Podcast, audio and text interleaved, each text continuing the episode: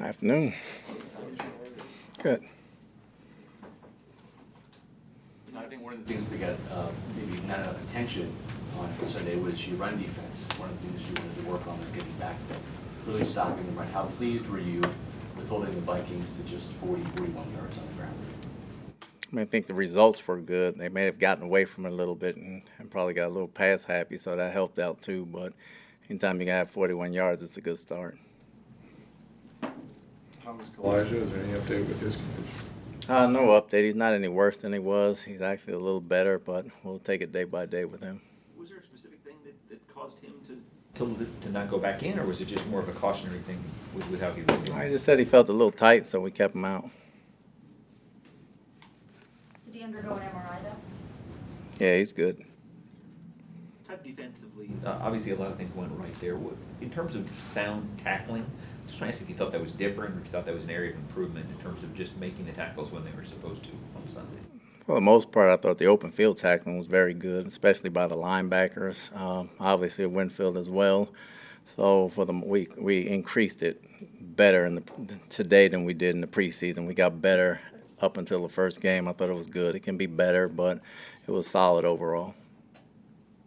I know, uh, you know, Winfield has ten sacks in his career already, and a lot of that, you know, you dial those up, right? You try to pick the right situations, but there's a certain skill in avoiding the blocker and getting the guy on the ground. What is it about Antoine that enables him to, to be a good blitzer?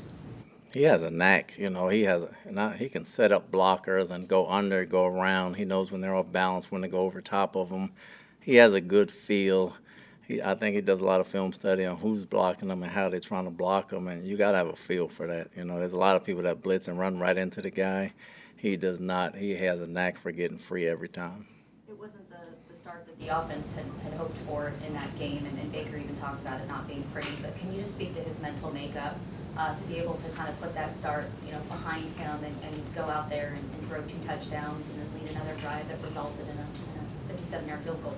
Well, Baker's tough. We knew it was going to be a tough game going in, so that wasn't a problem. Flores's a good DC. They had some wrinkles for us in the first half that were pretty good for us, and we got off to a shaky start, but we settled in. Nobody flinched, and Baker's toughness, obviously by the way he played, the throws that he threw away and didn't turn over were just as impressive as the ones he completed.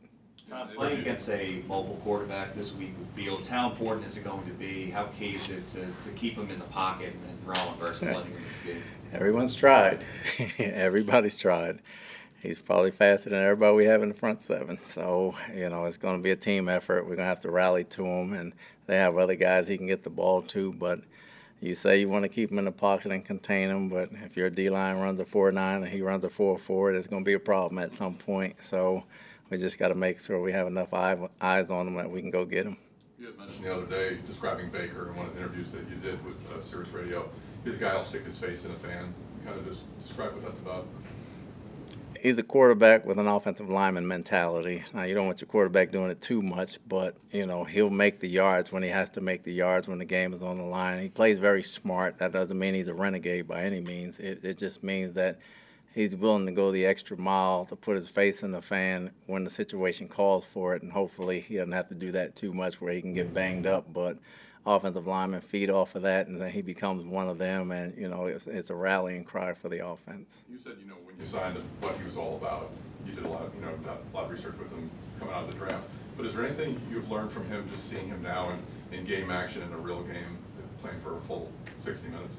Obviously, just his resiliency. You know, he was younger back when we first met. So over the years, you have some ups and downs and trials and tribulations, and he's worked through them. And he's in a great space, and we're happy to have him. He's very smart.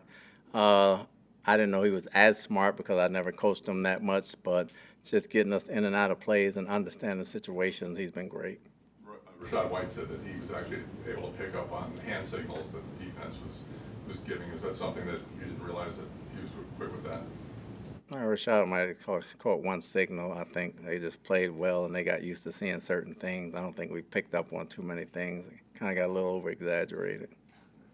What about the offensive line? that was a hostile environment. This is pretty much a new offensive line. How do you think they did in that first game? You know, to not have a false start was impressive. Starting off with it, um, again, they got some big guys and they put some fronts up there that we had to adjust to. I thought it was tough yards, but I thought everybody had a hat on a hat. We can be better, but we were better in that game in that place, and you know I was I was pleased with them. You had a lot of rushing attempts, and that was good. Um, You didn't run very well on average. Are you still waiting to see if Rachaad is gonna be, right, that guy, that running back one? Is the jury still kind of out on him? He's had one one hundred yard game so far in his career. Is that coming, or is it just still a- an unknown right now? I think it's coming. I mean, I'm, I'm, we're still high on him. I, we believe in Rachaad 100%. Again, they were stacking the line with an extra guy that we couldn't block most of the time, and that made it tough sledding for us, but we hung with it and we got the tough yards. Rachaad getting the tough yards says a lot within itself. You know, we'll have games where he breaks out, hopefully, and goes from there, but the confidence is high. Speaking of running, obviously Justin Fields is a big part of the Bears' rushing attack with what he can do in the scrambles and some of those quarterback design runs, but they- they've got a little bit of a three-headed monster running back with Herbert and Foreman, who you were familiar with from last year, and and now Roschon Johnson from Texas. What, what do you, you see from those three backs on film that, that gives you some, some concern? The biggest thing is all three of them can break tackles. You know, they're not just bruiser runners. They have great agility. They all can block on third down and pass block. They can catch the ball out of the backfield, and they're very stout in protection. So, depending on which one is in there, they ain't gonna make much of a difference. They keep them all fresh, but we got to make sure we rally to the ball. Were you hoping to see the biggest growth from week one to week two? just more consistency in all three phases. I mean, we want a gutsy game. We got to play better in a lot of areas. Obviously, the first game, you're getting the jitters out. As we get into the season early on, we should start getting better at a lot of things each week. I know Baker and his targets were like over two early on in the game with that deep ball on the pass attempts to Coe and and then the one to Mike. But that, that twenty-eight yard touchdown pass uh, with him and Mike, like, what, what did that kind of do for the offense? What can that do for the offense going forward, being able to hit one of those deep shots? Well, in a tough game like that, obviously him and Mike have a connection. Dave made a great call. Uh, Mike ran a great route. We caught him in the right coverage, and you know they made a heck of a play going forward. It's not as how many deep balls we hit; it's how consistent we are as an offense. You know, the deep balls will come. You're gonna have some overthrows here and there, but we're confident that we'll get some balls down the field. Coach Wilson, talking about your offensive line again, Tristan Wirfs was saying that Robert Hainsey was gonna be the key piece in the communication because it was so loud. Um, What did you think about Hainsey's performance in particular and how he can build on that week one performance in such a tough environment going forward?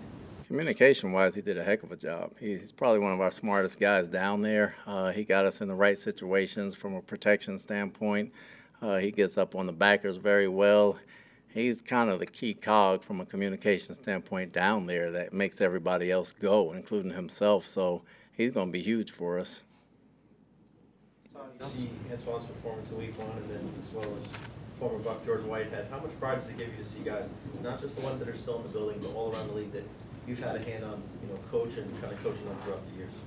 I was very happy for Jordan. You know, Jordan, I joke with him all the time. He can't catch. He went and got three picks, and you know, I, I couldn't have been prouder for him. He, he's a great young man. He's a great player, and I wish him nothing but the best.